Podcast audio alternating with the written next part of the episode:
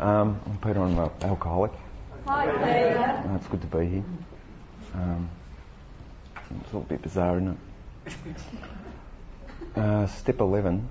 Um, oh, just, just to give a thumbnail sketch, in, um, in August 1987, I was drinking alcohol, um, taking a nasty pill called Ro- Rohypnol, and um, running a heroin habit. And I'd been doing it for a long time, and I'd, I'd got sicker and sicker and sicker. And I just started to run out of ideas, plans, um, schemes that I was going to pull myself out of the crap because I always had great faith in my ability to bullshit to myself and to um, get myself out of the crap. And I just lost the ability to do it. And uh, I gave up dealing heroin in some attempt to try to get normality into my life. And the girl I was living with, um, I think she got the first step, but without any hope, and she killed herself. And I completely lost all plans, ideas, and designs. And my little sister put me into a detox. And in that detox, I had probably the first revelation of the truth in regards to alcoholism that I ever had.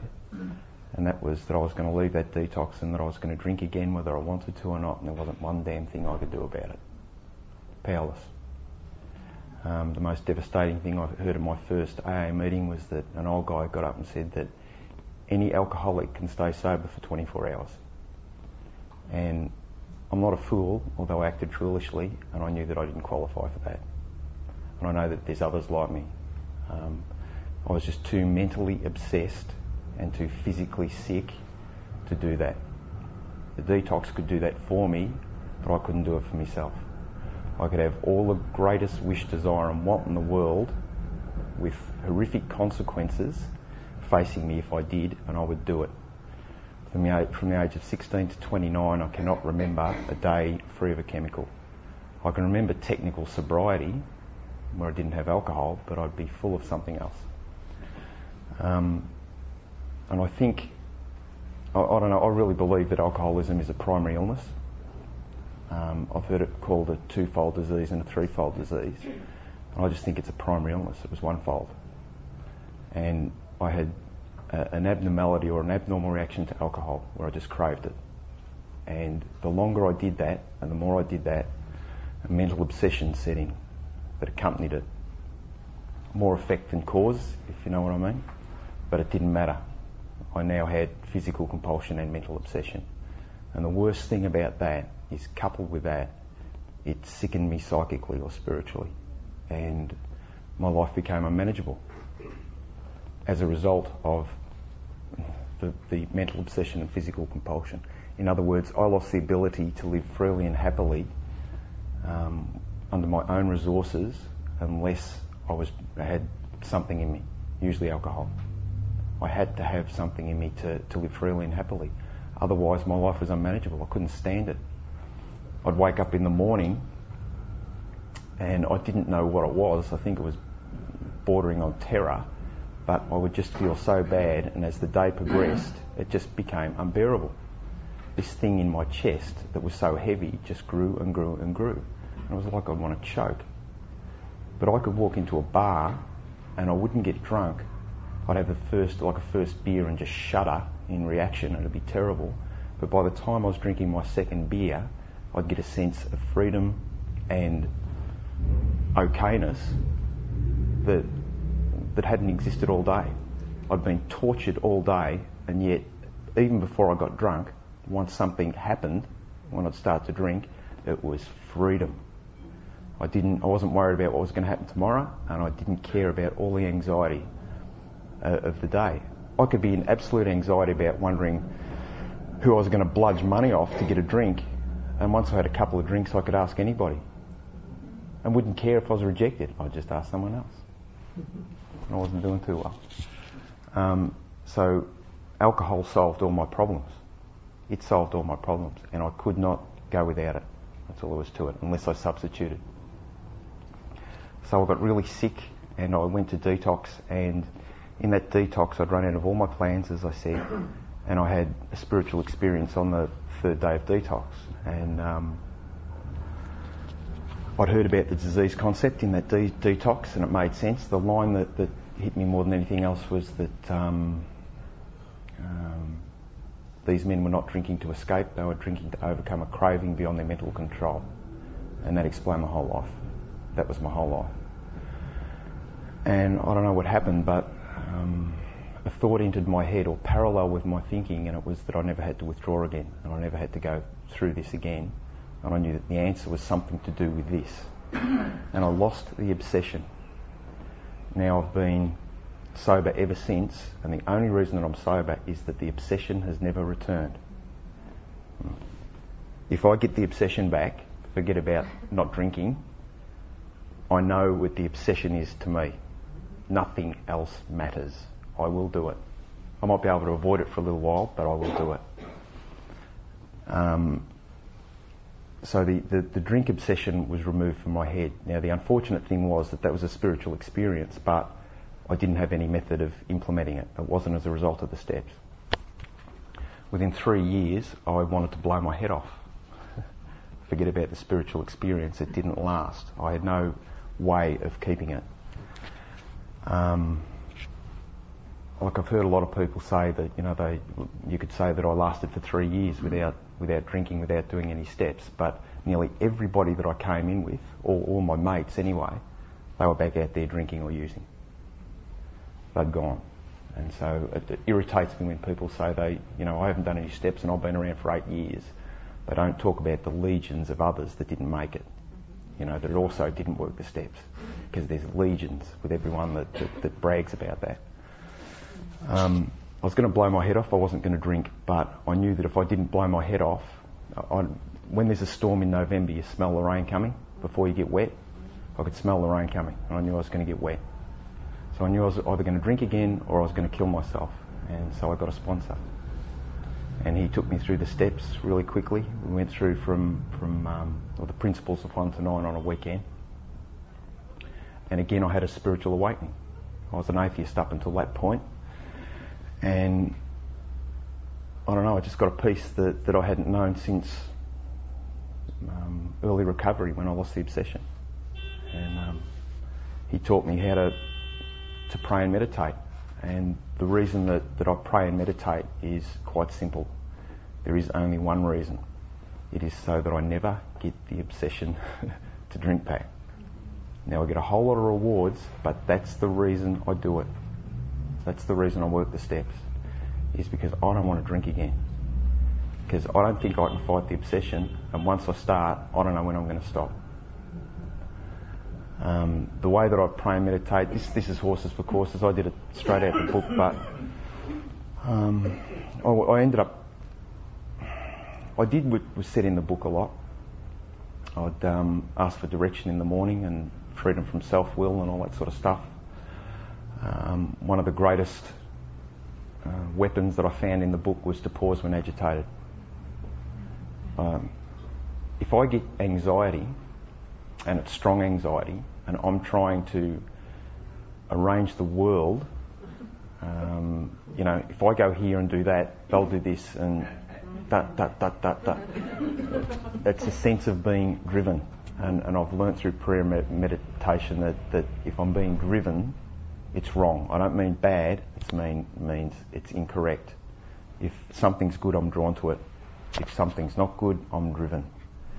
And to pause when agitated, to, to sit, which is, if you're out and about, there's only one place you can go. Unless there's a church handy and somewhere quiet. it's the little room. Um, at home, I'll lie on my bed. I won't get on my knees, I lie on my bed.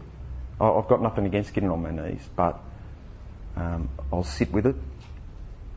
Through the process of the fourth step, I, I, learned about the basic instincts of life. And if I've got a lot of anxiety, this is 10 and 11 combined, that's how I do these. Um, I will lie on the bed and wherever concerns me in my body, it's somewhere between my throat and my stomach, depending on what, what the ill is, whether what form of anxiety it is or, or anger. And it's like that's, that's where I need to be healed. That's the spot. And all I do is I simply ask God to come in and heal that. I do a little inventory first. I acknowledge that if it's if I'm disturbed, doesn't matter what they've done, if I'm continuing the disturbance, it's me refusing to accept reality as it is. It Doesn't matter how bad they've done it. I don't want to be that's why I did a four step in the end. I don't want to be dominated by people and the world. Bill gives a whole lot of reasons why I should do an inventory. The one that got me is that I don't want to be dominated by the world and the people in it. My ego got me to do an inventory. Forget about having a, a horrible life. Um, but I don't want to be dominated. I want to be free. That's all I want. I just want to be free. And, and I don't, to be free from the obsession to use alcohol is fantastic, but I don't want to be trapped up in other obsessions. And people talk about gambling and all this sort of stuff. They're not the obsessions that I see hit people like me. It's resentment and fear. They're the, the obsessions that get me. Trying to work out, the more anxious I get, the more I try to work it out. And it's not until I stop, lay down on my bed and go, oh, God help me. You know, it's uh, acknowledge my weakness and my need. I've caused this, I can't get myself out of this. Now, the, the strange thing that happens is, um, and if I don't really know what it is, I just ask God to come in and heal what needs to be healed because I do not know what it is. just nice and gentle. Um, I don't know. The, the, the strange thing that occurs is that the problem doesn't seem to go away, but uh, homespun metaphors they're horrible in AA, aren't they? But but it's like it's like being in a in a room like this, and every single door has death and disaster behind it, and there's only one right door, and I can't pick the door. It's like, oh, if I do this, this is going to happen. If I do that, this is going to happen. You know, cluster whatever it is in the head. You know, it's just like um, if I pray and meditate and and relax with God, just relax with God and be with God. It doesn't. It's either like there's only one door, and the decision is easy to make, or it's like it doesn't matter if I'm wrong. There's no longer concern about being wrong or mistaken, and each door will be each door. It's no longer death and disaster and blood on the streets if I'm wrong. That's all.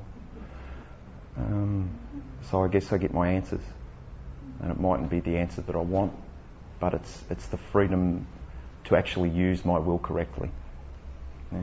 to just go ahead and live my life without the fear and anxiety and um, uh, the terror of living. What I do on a daily basis is um, with prayer and meditation. I, I, like the idea of relaxing with God, and it, it is a real good template for where I am. It's amazing how I think I'm free of anxiety, and when I lay down on my bed to relax with God, even in the morning, if I start to feel the terror. it's amazing. I'll, I'll, if, if, I'm anxious and I didn't realise it, I'll know it then. Sometimes I think it's just scary being with God, but it's, it's usually something that's going on. Um, and I'll just I'll read a little bit of you know like the 24-hour day books that sort of thing. I use a, a religious one because I like it. Uh, it makes sense to me, um, and I just what strikes me, what really stands out when I think about it. This doesn't take long. This isn't um, an extreme sport, so to speak. It's not. Uh, it's no big deal. I just think about it, um, how it applies. Um, quite often, what I'm not doing um, or not being, and um, talk to God about it and then just try to listen to an answer. And of course, I don't know, I've been doing this for years and years and years, on and off, sometimes well, sometimes not well. Um, you ever tried to listen for an answer? You'll think about what you've got to do next. but I spend the time with God. And then I laugh and I go back, and then I laugh and go back, you know. It's, it's no big deal. So I, I guess I'm just um, it's spending the time with, with a power greater than myself. And, and the reason that I pray to God is not for information, God already knows. It's just to develop a relationship. Like if you're going to talk to a friend, I talk crap to God, I swear at God, telling him he's an asshole. Um, if I'm whatever, because at least it's honest. With my enemies, you know that, that lovely thing in the back of the book there, it says, pray for your enemies. or whatever. She had problems with her mother. I can't remember the story in the back here. Um, I tell God to break their legs. Because you've got to be honest. What's the good of pretending? If I'm angry with somebody, I don't know about you, I'm a really good hater. People say, oh, hate's such a strong word. I can hate. At least it's got passion in it. it's better than pretending. So when I'm talking to God, the idea is, and what I'm trying to convey, is I'll be ruthlessly honest with God and not pretend. To stop bullshitting myself. Oh, they haven't affected me that much. No, they have. That's why they're in their head. That's why they're in their head, you know? If I'm angry, I'm angry, you know? And you might as well be terrifying with your anger or your anger isn't got any passion either. Like, it's, it's just to try to be honest with God because I bullshit myself all the time. Um, if I have problems in a relationship in meditation, I will, I will go through it and I will locate all the times that I've been selfish and self-seeking and what I've done and how it was really just about me, me, me, me, me. And forget about what they've done, even if they've done horrible things.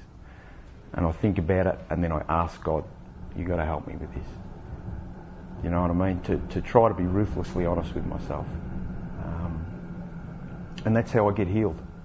The, the times that I've had a really hard time in recovery have been as a result from not doing 10 and 11 or only doing 10 half-assed. I reckon if I continue to do 10, 11 and 12 with, and I, and I don't mean to the best of my ability, I never do anything to the best of my ability. I'm too lazy. But if I do it half-assed, I will live a really good life. I don't have to do it really well. God's a gentleman. Doesn't choose his friends really well, though. I reckon I'm a friend. And the, the great thing of prayer and meditation, I used to go to priests and, and stuff because they knew more about it than I did. I knew nothing. And um, I learned about the nature of my relationship with God. And um, I know the relationship or, or, the nature of myself with God. Um, and that's the two minutes remaining that's that's that's the great that's a great thing um, to know my relationship to God. And in all reality, I don't know if you've ever heard this, the story of the prodigal son, but if you ever read it, in all reality, you'll understand that a guy blows his inheritance and God gives it back. And the inheritance, the inheritance that God gives him is that of a prince, a son of a king. And we're all princes and princesses in the eyes of God. And that means none of us is greater or lesser than the other. It doesn't matter what anybody else does, they are not greater than anybody else. The relationship to God is the same. So I don't have to crawl before any man or woman. Um, that I'm a child of God. It's pretty religious talk, you know. It's mentioned God a hell of a lot of times. Um, but I'm a really weak man, and God is my raft for a weak man. That's what I needed. I'll just drink otherwise. Um, so I know you know, and God doesn't care. I never have to do anything right or well, or I would have never lost the obsession when I first got sober. I did not, not earn it, merit it, um, deserve it in any way, shape, or form. If it was justice that was given, I would have been cut up into little pieces. So it had nothing to do with it. I was not a good man, and I had not lived well. And I guess that, today in prayer and meditation, I realise quite often just how much of a selfish bugger I am and to try to sacrifice a little bit um, secretly when I can, and just to deny sometimes, you know, to put others ahead of myself, in other words, and just to give a shit about somebody else a little bit more than I give a shit about myself. And I'll still use people up. I'll still be, you know, wrong. I have every fault and failing that I've that I've ever had. Um, none of them got, have gone away but my defects of character get removed when I ask God to remove them. And I, and I merely mean those resentments and those fears that I have. I can never get rid of the capacity to be dishonest or resentful or fearful. But whenever I feel that stuff in my chest, those resentments, those fears, and I honestly bring them to God in step 10 and step 11, they do go if I sit with them for long enough and know that, that I've created them. Not them, those and they, not the, the people of this world, the bastards. it's always been me. Um, and to just acknowledge that. And I get freedom and I get peace. So I live a life better than I deserved, so to speak. And the great perversion of the natural order is, of course, that I stay sober. Thank you.